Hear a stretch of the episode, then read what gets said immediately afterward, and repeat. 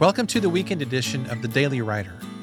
Each weekday, we bring you a short lesson that helps you live out the four practices of a great writer creativity, consistency, courage, and connection. Here on the weekend edition, we take a deeper dive into those topics through conversations with writers and teaching that helps us apply what we're learning. For more, you can visit us at dailywriterlife.com. This is the final installment of our Encore interview series, which we've been doing the last few weeks. These are conversations from the archives that I wanted to bring back and revisit because they were so much fun. And if you haven't heard these already, I think you're really going to enjoy these. As a writer, one of the most valuable skills that you can learn is storytelling. Stories are the way that we process information and make sense of the world around us. Well, I'm thrilled to be talking with Doug Phillips, who is the professor of New Testament and Greek Studies and the chair of the Biblical Education Division at St. Louis Christian College, where I'm also a professor. Doug has multiple advanced degrees and is also working on a PhD in New Testament from Asbury Theological Seminary. On this episode, we're going to do a deep dive into the topic of storytelling in the Bible. And Doug shares his journey to becoming a professor and helps us understand why Jesus' parables were so powerful. You'll learn what makes an effective story, the key components of Jesus' parables, and how to start applying those lessons to your own writing and communication. So, here's my conversation with Professor Doug Phillips. Well, for those who are listening, this is sort of a a continuation or a repeat in some ways, or almost a part two of a class session that we did last week. So I'm teaching a class called Storytelling. It's actually called The Art of Storytelling.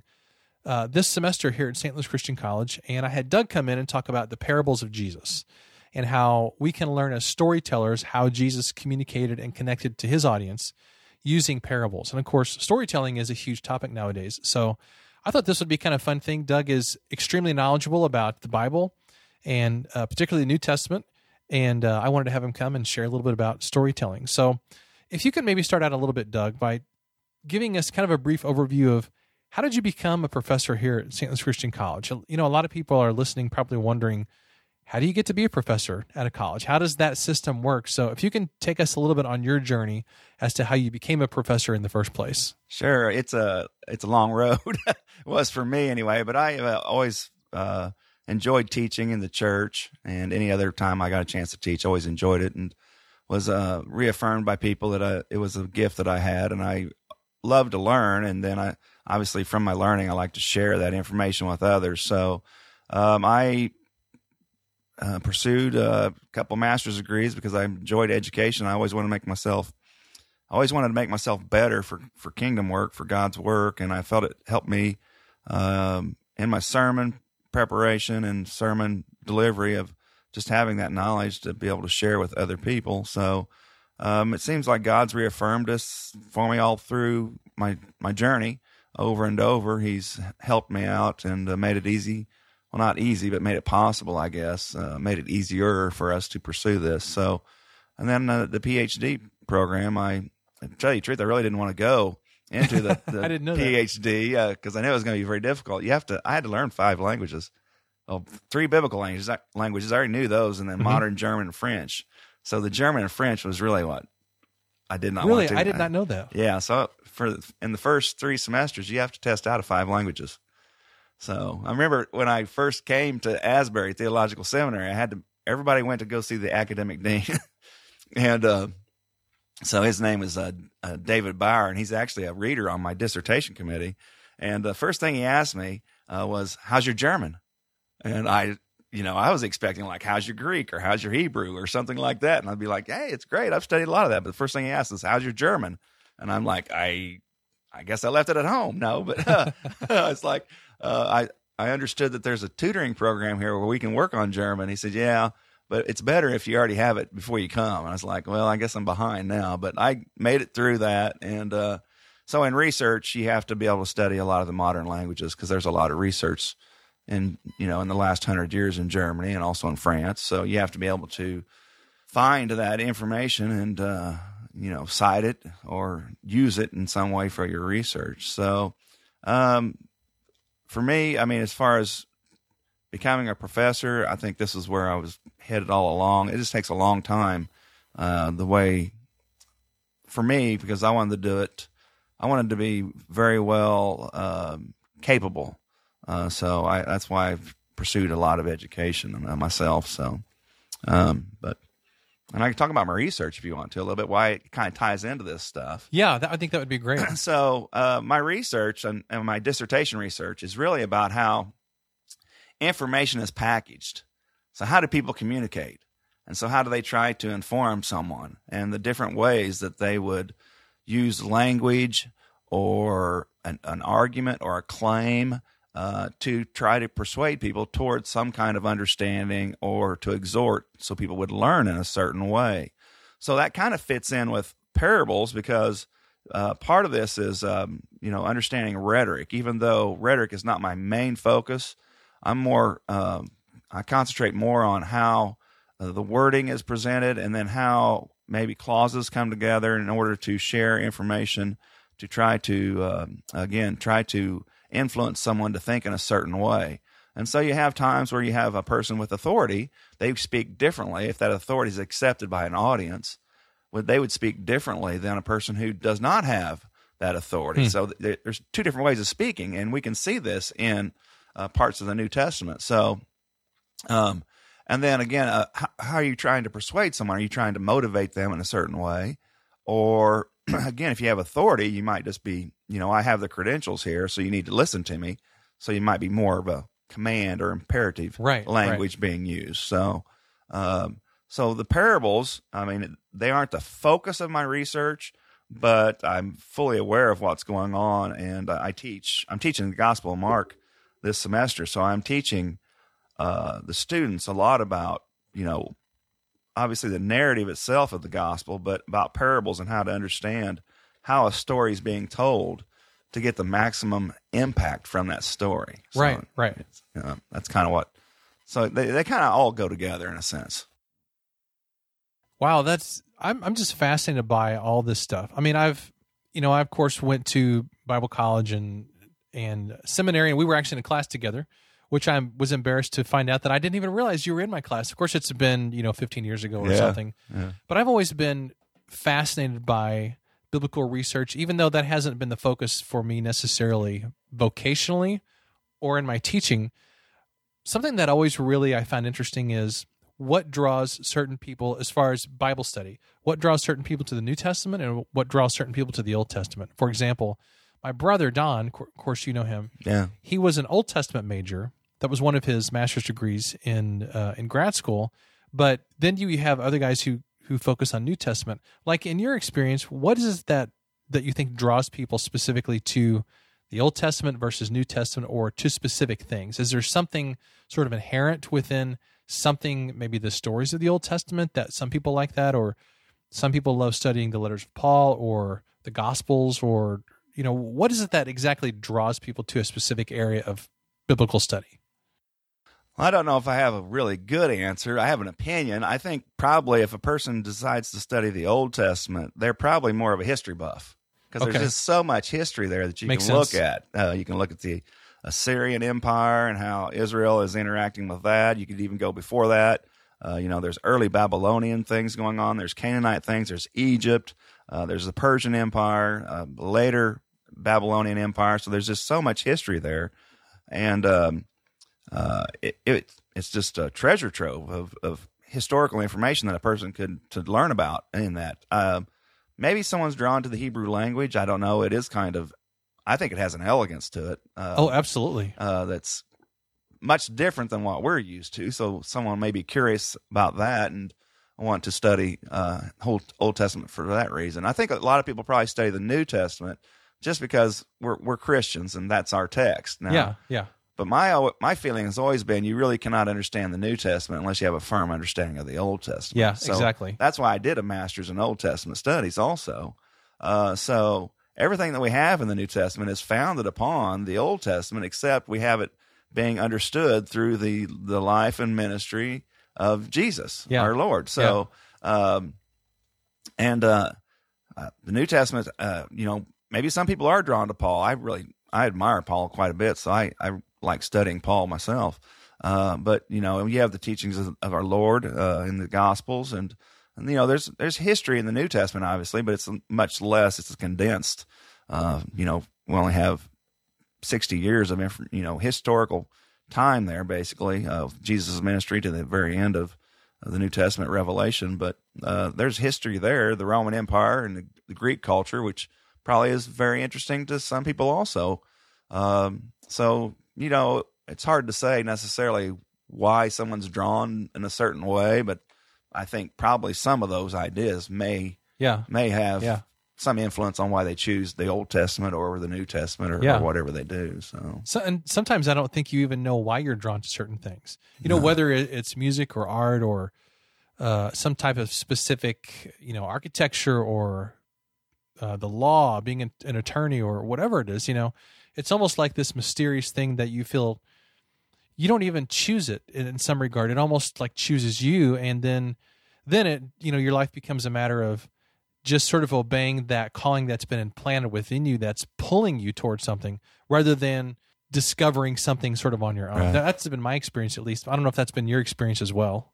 no, sure, uh, yeah. Sometimes I think maybe people in your life may have influence and direct you in a certain way. You know, you may have, may have had a teacher in undergrad that was uh, an Old Testament person and had a passion for that topic, and that may have you know led you to towards that or New Testament or something. So there's lots of things I think that contribute to the way the decisions Yeah. we make as far as biblical studies and other things. So Yeah. uh, it's hard to say exactly, but uh, there are certain factors that are uh, working on us. I'm, I'm sure while we're making decisions about what we want to do or not do, and finances too. I mean, obviously, Yeah. it'd be better Yeah. to have degrees on both sides, but uh, finances are you know restrict too. So yeah, person has to decide which way do I want to go, this way or that way.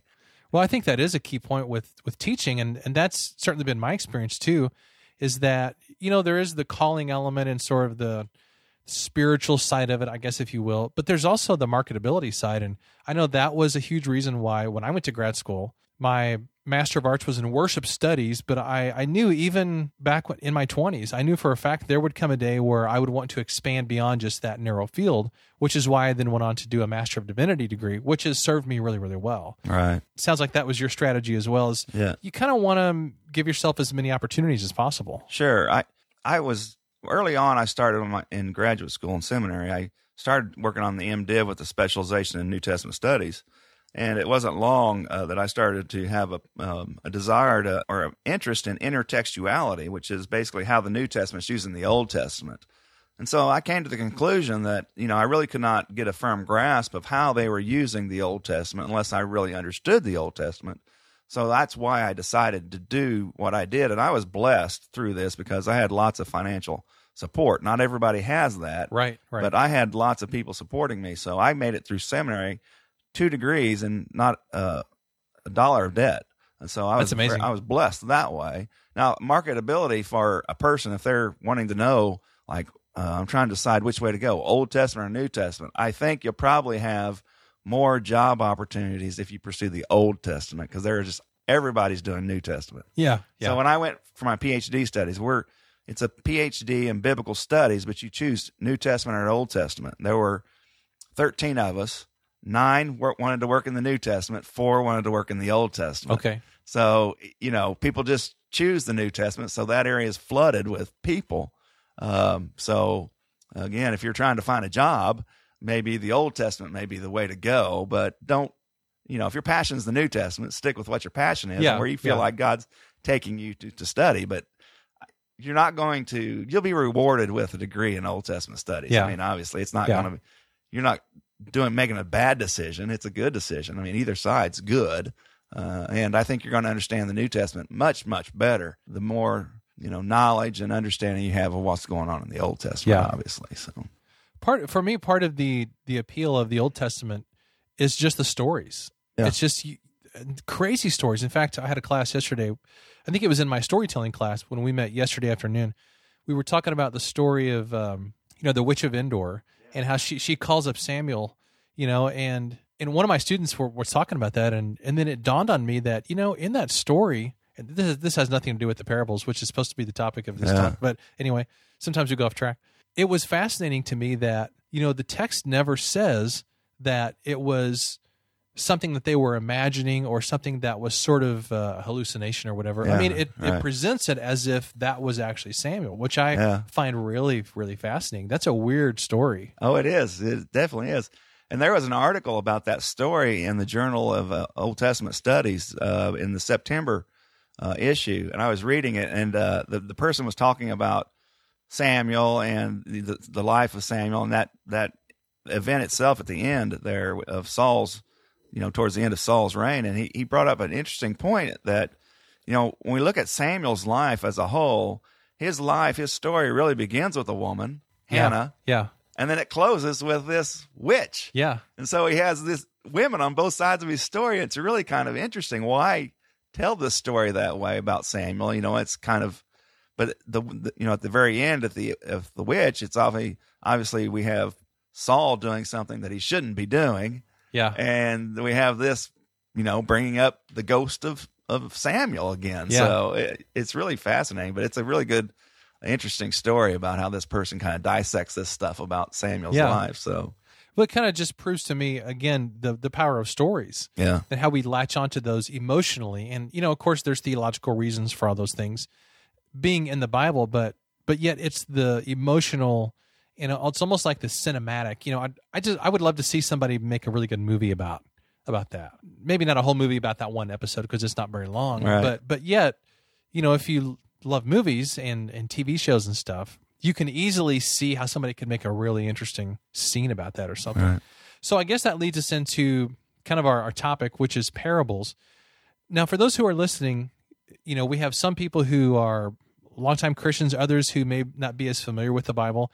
Can you give us kind of a brief rundown of what is a parable and why did Jesus use parables so often? Sure. Um, so, um, parable itself is you can think of it. Uh, it's just an illustration, uh, story, uh, something like that. But it prob- the word itself probably stems from the idea of throwing, uh, throwing alongside. So the idea would be that Jesus is teaching something to someone, and he uses an illustration. Now we don't always have the the uh, teaching discourse. It seems like sometimes it goes straight into parables, but the purpose of the parable would be to provide some kind of substantiation to whatever uh, Jesus is talking about. Parables are they can be complex or they can be very simple, and the complexity or the simplicity depends on how many characters are in that story. The more characters you have, the complexity of the story increases. Okay.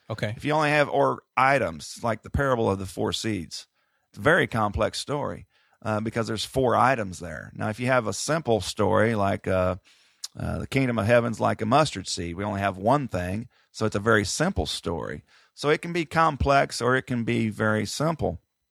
Um, it's not just as uh, simple to say that uh, a parable is a an earthly story with a heavenly meaning either. It's they're much more. There's much more going on there than that.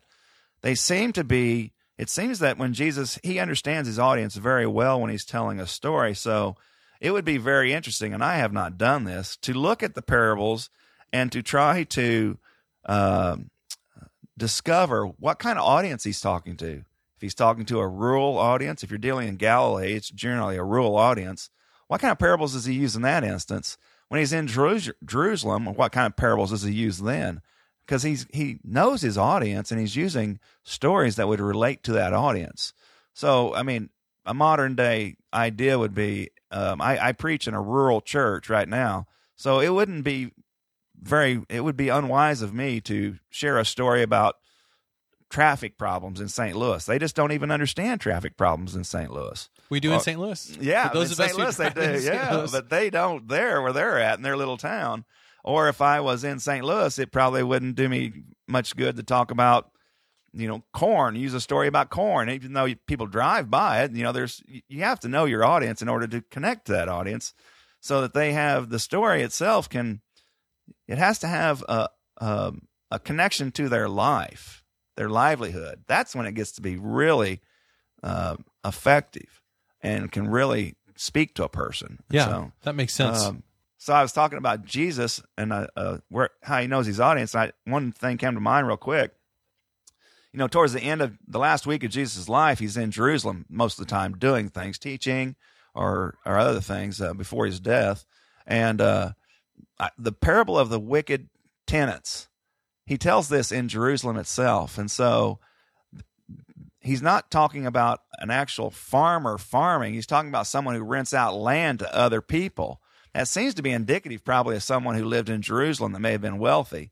They Okay. wouldn't have farmed; they would have rented it out to other people, and then they would have sent someone to go get the the harvest, the you know the fruit. And so Small detail that makes a big difference. yeah, so they would know about that. Like, oh yeah, that's you know that's kind of what I do. I I have land too, and I rent it out to other people. But in Galilee, he probably talks about you know actually going out and putting the seed in the ground, the parable of the sower, the seeds. So knowing your audience, you know, and how that connects gives it a punch and maybe more shock when he's telling the story. So these stories also have a, a shocking value.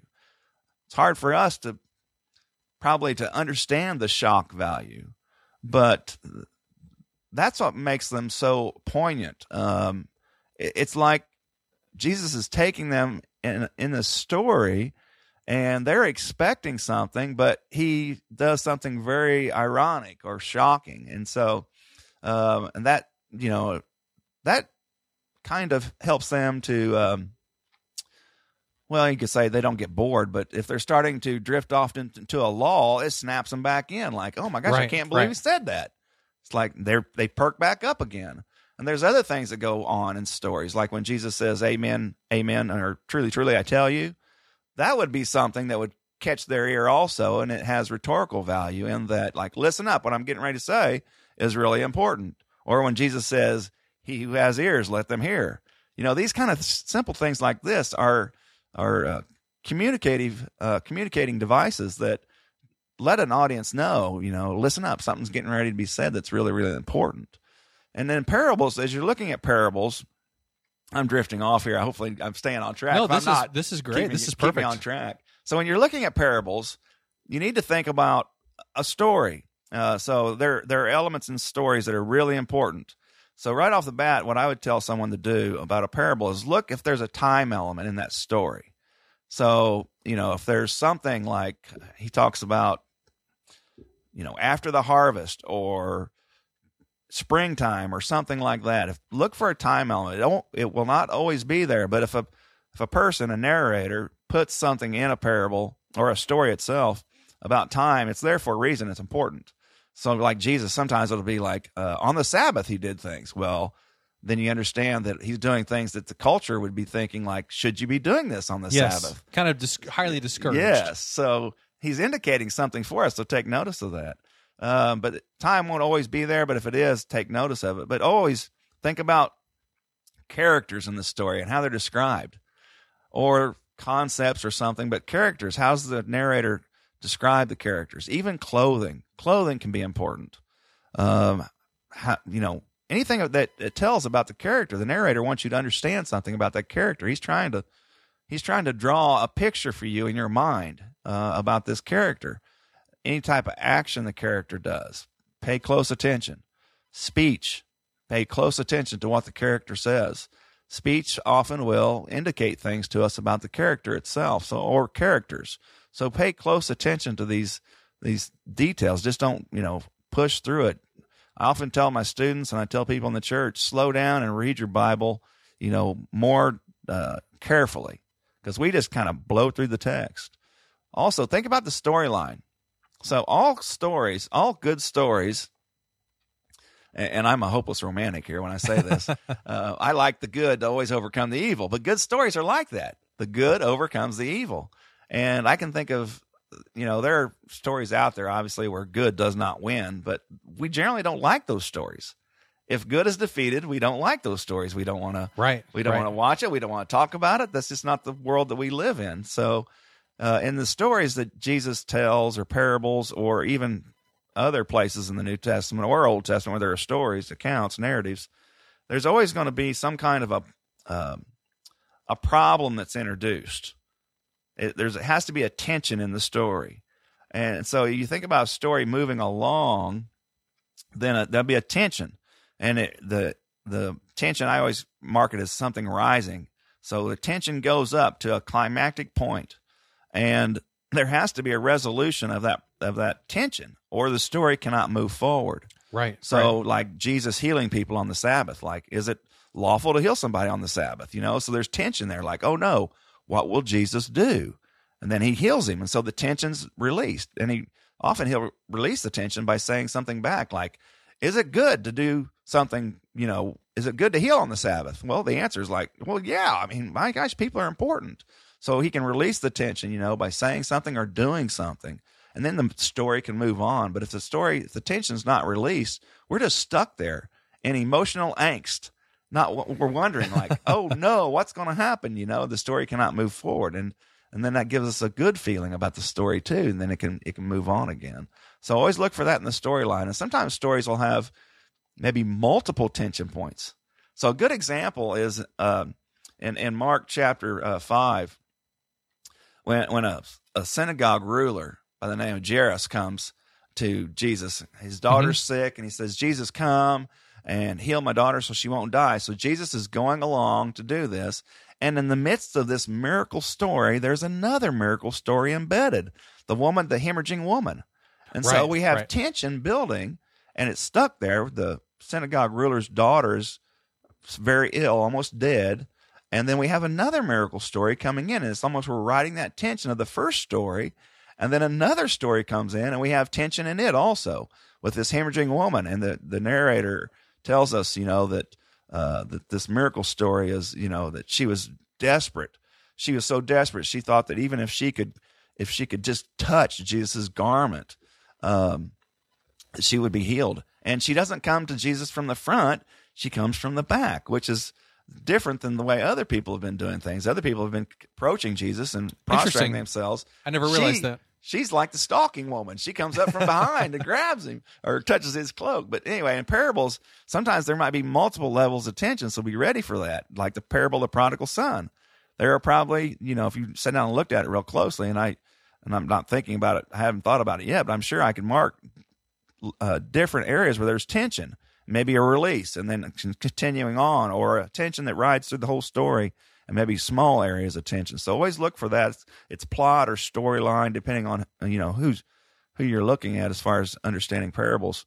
And then uh, I talked about speech before, but pay attention to speech.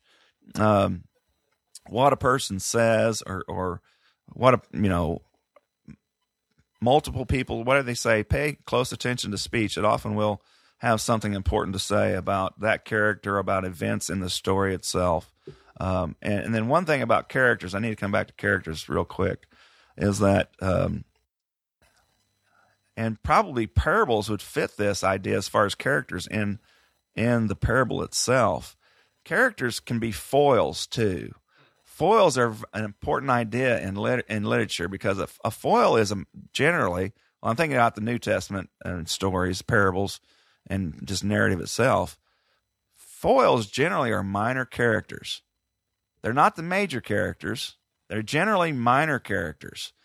And what they do is they do some kind of action that the storyteller or the narrator wants to happen. And it's usually in contrast to other people.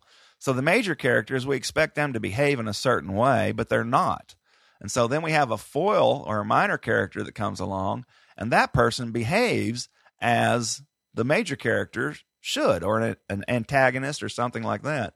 And so they're they can be a very powerful means of expressing some kind of truth that this person, uh, what people should be doing, or this foil does this kind of activity. So, um, is that almost the the role that sometimes the prophets play?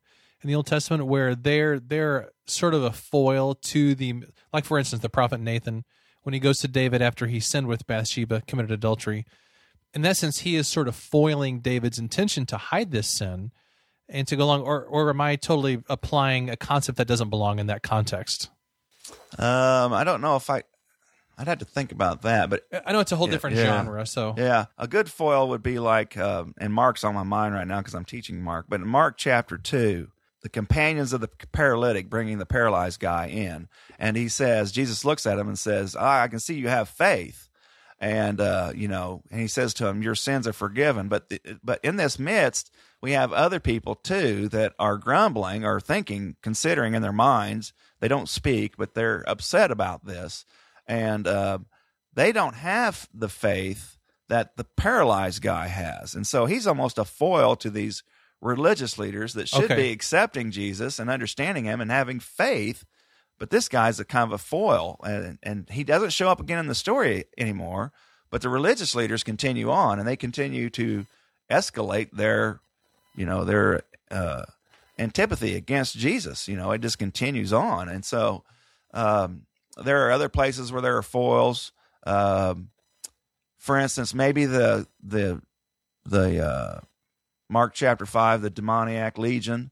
Um, at, after he's healed, he asks Jesus, you know, can I go with you? And Jesus doesn't let him. He says, you know, you need to stay over here and work in this area.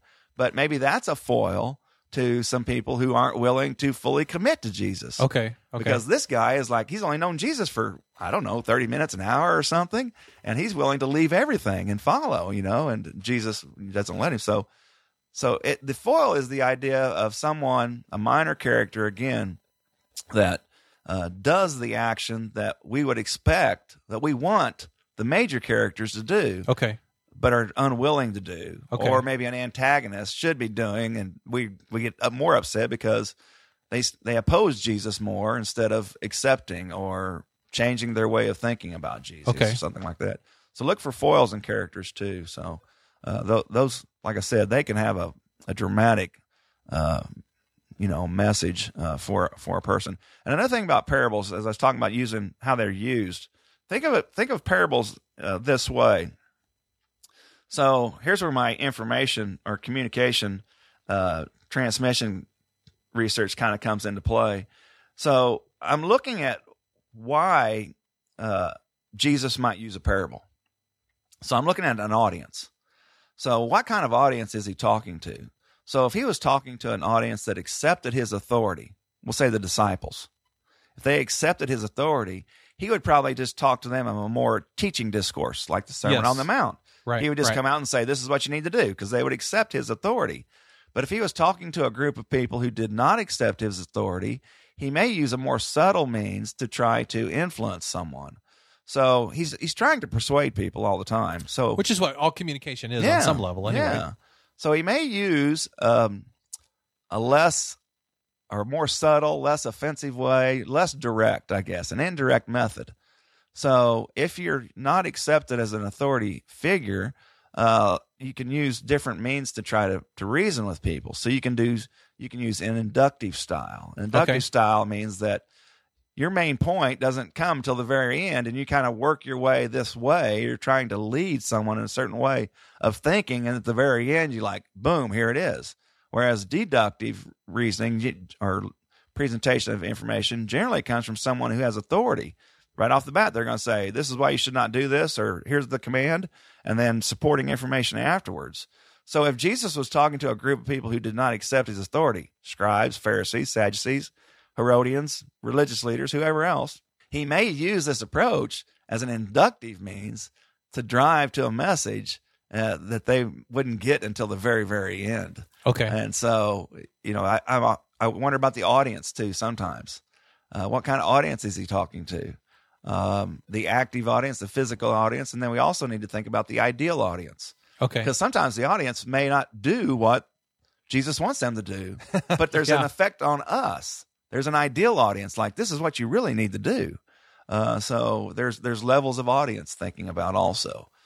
So for those who are listening who you know they may not be Bible scholars, they're not thinking about these things all day. Are there some transferable principles that you would say when you look at the parables of Jesus, these are two, three, four things that if you're writing, speaking, teaching, uh, communicating with people, these are some simple, really practical takeaways that we can apply to our communication today. Um, well, like I- I've said before uh, earlier, and I'll say it again, and you got to know your audience. I mean, That is take, so important. Take time to know the makeup of your audience. If you're going somewhere to speak or you're writing or something, I mean, you can be more generalized or, or or you can target an audience. But if you target an audience, you know, make sure you speak to that audience in a way that they can relate to your story. It, it just you're not going to touch them if you're talking about something they just cannot relate to on a daily in their, in their true. life. They have to, you know, it has to be that way. Also about storytelling, um, uh, try to do some kind of shock value in it. I and again, that's knowing your audience, but shocking them to some degree is going to have a huge benefit. Uh, another thing I think is very important, and, and it's I think it's extremely hard to do, is that I, I prefer an inductive style of reasoning, uh, meaning like I like to uh, present information to people and not make the decision on how they should uh, or make the conclusion for them, but draw them or lead them in a certain way that they come to a desired conclusion. Why? Because if they have to think through the information and sort through it and process it, it's going to stick with them a lot more than if I Right. say, this is the way you should think. Yeah, it's way more meaningful. Yeah. So hopefully you can tell a story in a way that's going to lead them like, you know, you're taking the horse to the water. You, you take them there and then they have to process that information and, and, uh, fit it into their cognitive, uh, framework and it's going to stick with them much better than if you just tell them this is what it's, you know, supposed to be. So character, uh, you know, if you have characters in the story, um, you know, that has to fit into the life setting too. I mean, or you know, what kind of life the audience has. The characters have to be some something that they know or they're aware of. Um, So characters who are relatable on, in some way to the audience. Yes, very relatable. So don't make your characters, you know, somebody something that they could never aspire to be. You know, like don't talk about pro basketball players or something. Nobody, they're not going to play pro basketball, but uh, maybe talk about, I don't know, a business owner or Yeah. or a farmer or something like that, something that they can, you know, see themselves as being or are. Uh, so, um, but, uh, and if you can build tension and then have resolution too, because all good stories, you know, that's what keeps people on the edge of their seat. It's like, oh, oh no, that happened, you know, and, and then there's a, re- a resolution, uh, uh, you know, to that story. So, So stories really have the the structure of stories hasn't really not changed at all. You have you know kind of uh, you're introducing a setting or you know in the hero's journey template from Joseph Campbell they're going to talk about the ordinary world.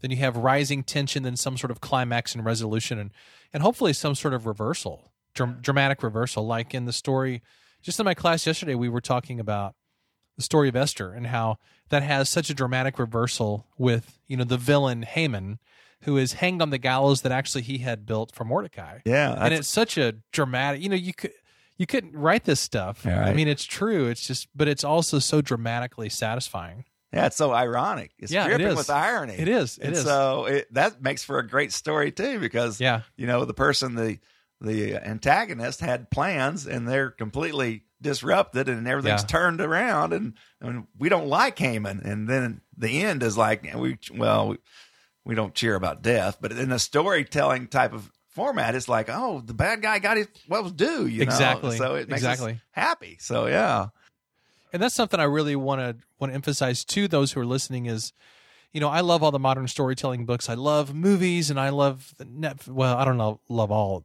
movies and all Netflix shows, but there's a lot of really good stuff being produced today. However, some of the best stuff is not new, and Right. if we want to learn how to tell stories and connect with audiences who are very modern in their sensibility, sometimes going back to ancient sources, obviously like the Bible, can give us a lot of good insights, a lot of really practical insights that are that are not just about stories that happened to people thousands of years ago, but they're things that we can draw out of those stories and principles that we can apply to our communication right here and right now as a speaker or a podcaster or a blogger or a writer or Right. or whatever it is. Yeah, in some in some respects, we're limited because we are a um, we are a, a, a book culture or, or Yes. literature. We're paper culture. We like our information to be stored on paper on with bindings and stuff. But in the ancient days, they were it was an oral culture. That's they told stories all the time. So if you want to become good at storytelling, I would recommend that you start becoming more Yeah. oral and Yeah. you know don't read out of the book, you know, or read your notes. Just you know get up there and present your information Exactly. Become more of an oral presenter. Uh, and so, you know, it's almost like we're not that kind of culture, but they were like that back then. And they were master storytellers because that's what they did all the They time. had to be. You'll get better at it the more you do it. Yep. So, Well, to kind of wrap this up, are there any resources or books that you would recommend on the parables of Jesus or even just Bible study tools in general to help people better understand God's word, but specifically to understand parables and Jesus' storytelling methods even better. Yeah, there's an excellent book um, by Craig Blomberg. It's about interpreting the parables, and he has, I think he has a couple books, but the one interpreting the parables is is very good. Um, he goes through and talks about uh, parables and the complexity and the storyline and plot and things like that. There are also some um, uh, some narrative analysis. I that's kind of one of the things I've been talking about as we've talking about stories, but narrative analysis is another um, thing to look about as far as narratives. It, it doesn't specifically talk about parables, but you have to understand that a parable is basically just a narrative. Right. So if you have these concepts of narrative analysis, you can apply them to parable parable studies. And so uh, Mark Allan Powell has an excellent book. It's called "What Is Narrative Criticism." Don't get hung up on the word criticism. It's not a bad word. Uh, it's just a the Germans started using it a long time ago because it's in their language that means an, uh, uh, analysis. So basically, he's just saying what is narrative analysis. So not criticism. So that's good. Uh, there's another good book. It's not necessarily directed at parables, but it's just a good book about how to study your Bible, and it's done by um, David Bauer and um, Robert Traina, and it's called Inductive Bible Study. And so he'll talk about lots of different types of writing in the Bible, but he'll talk about narrative analysis also in some points. So that, that's a good something good to read, and really that could be used in a like a Sunday school class. That book, Yeah. it's Yeah. a, there is some technical language in it, but it's it's pretty good as far as uh, relating some information there. So those are a few resources uh, that would be very helpful for Awesome. doing this stuff. So, Thank you. Yeah. Well, uh, I really want to emphasize to people not to be intimidated by all of this stuff. You're working on a PhD in this area, and you know, for those who aren't Bible scholars or they don't teach, maybe they're even really, really new to the Bible. Man, you just got to dive in and, and start to learn, and it is so rewarding. I think. But uh, well, Doug, I really appreciate your time. Sure. Uh, I appreciate you as a colleague here at Yeah. St. Louis Christian College, and I know this is your your first semester here, so we're really glad to have you, and I appreciate you sharing with our listeners today. Well, thank you for having me. So one final thing is, um, if anybody listening has any questions about this, is it okay if they follow up maybe through email or? Yeah. Yeah. So um, you can email me through St. Louis Christian College. It's D Phillips at uh, stlchristian.edu. Yep, that's correct. And I'll have the links to all this stuff in the show notes for the Okay, all podcast. right. So, well, good deal. Well, thanks so much, and God bless. Okay. Thanks for having me. I hope that you enjoyed that interview with Doug Phillips. It was really fun talking with him and diving deep into this topic of storytelling in the Bible. Now, at the end of every interview on this podcast, I want to share three specific things that I learned from our guest.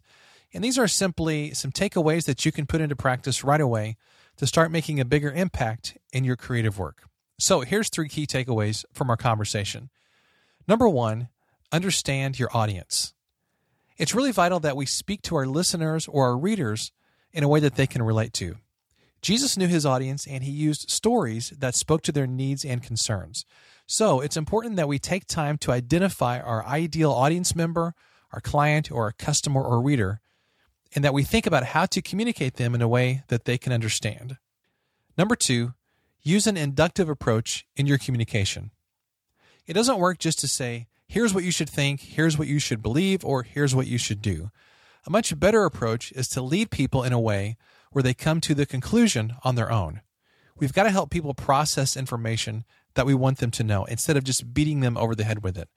As the saying goes, you can lead a horse to water, but you can't make him drink. Good storytelling can help us lead people instead of pushing them. And then, number three, study the Bible to improve your communication. It's easy to separate your spiritual life from your business or your creative work. That's tempting for all of us to do. But you can learn a lot by studying the communication techniques and the literary genres of the Bible. Today's audiences have a short attention span. Whether you're a writer, speaker, podcaster, pastor, or some other type of communicator, there's a lot you can learn from Jesus' short, punchy style of storytelling. In addition, a large percentage of the Bible is in some form of narrative. About 40% of the Old Testament and much of the New Testament is narrative or stories. In fact, in the New Testament, it's the Gospels, the book of Acts, and most of the book of Revelation. So, a huge chunk of the Bible is basically stories. So, the Bible has a lot of stories that can teach us not only on a spiritual and historical level, they can also help us to become better storytellers if we're willing to pay attention and learn from this ancient book that is living and active in our lives today. In addition to these takeaways, I'm going to recommend five resources that I think you'll find helpful on this topic of storytelling in the Bible. The first three of these are books, and then the other two, I'll mention those as I go along. Number one is How to Read the Bible as Literature by Leland Ryken. Number two is The Revolutionary Communicator Seven Principles Jesus Lived to Impact, Connect, and Lead. Now, I'm probably going to mispronounce these two authors' names that wrote the book, The Revolutionary Communicator, but I'll give it my best shot. Jedd Medefind and Erik Loxmo. Again, I'm probably mispronouncing those, but there's a link in the show notes that you can um, use to find that book. Number three is The Art of Storytelling Easy Steps to Presenting an Unforgettable Story by John Walsh. Number four is a 10 part YouTube series called How to Read the Bible that was created by the wonderful guys at the Bible Project. This very fun and very engaging series covers literary styles, plot, character setting, and other aspects of biblical storytelling. And then number five is the ESV Study Bible, which is the Bible that I personally use. And I think it's the best study Bible on the market that'll help you understand literary genres and other aspects of storytelling. Hey, thanks so much for listening to today's episode. I would be extremely grateful if you would consider taking just a minute or two to leave an honest review of the podcast in iTunes. Those reviews are extremely helpful for reaching new listeners, and I read and greatly appreciate every single one of them. And if you know of anybody who would enjoy these episodes, please consider sharing it with them as well. For more, you can visit us at dailywriterlife.com. Thanks, and I'll see you tomorrow.